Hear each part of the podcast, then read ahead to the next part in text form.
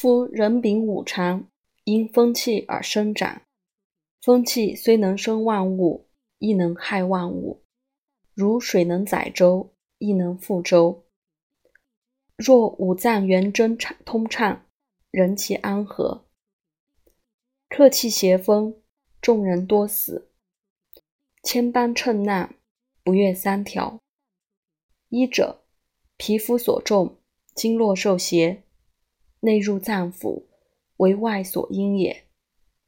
二者，四肢九窍，血脉相传，壅塞不通，为所内因也。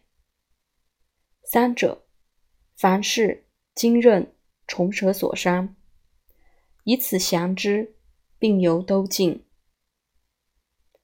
若人能养肾，不令邪风干五经络、适中经络，为流传腑脏，即医治之。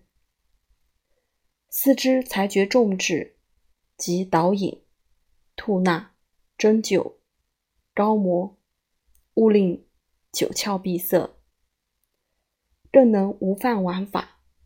禽兽灾伤，凡事勿令节罚。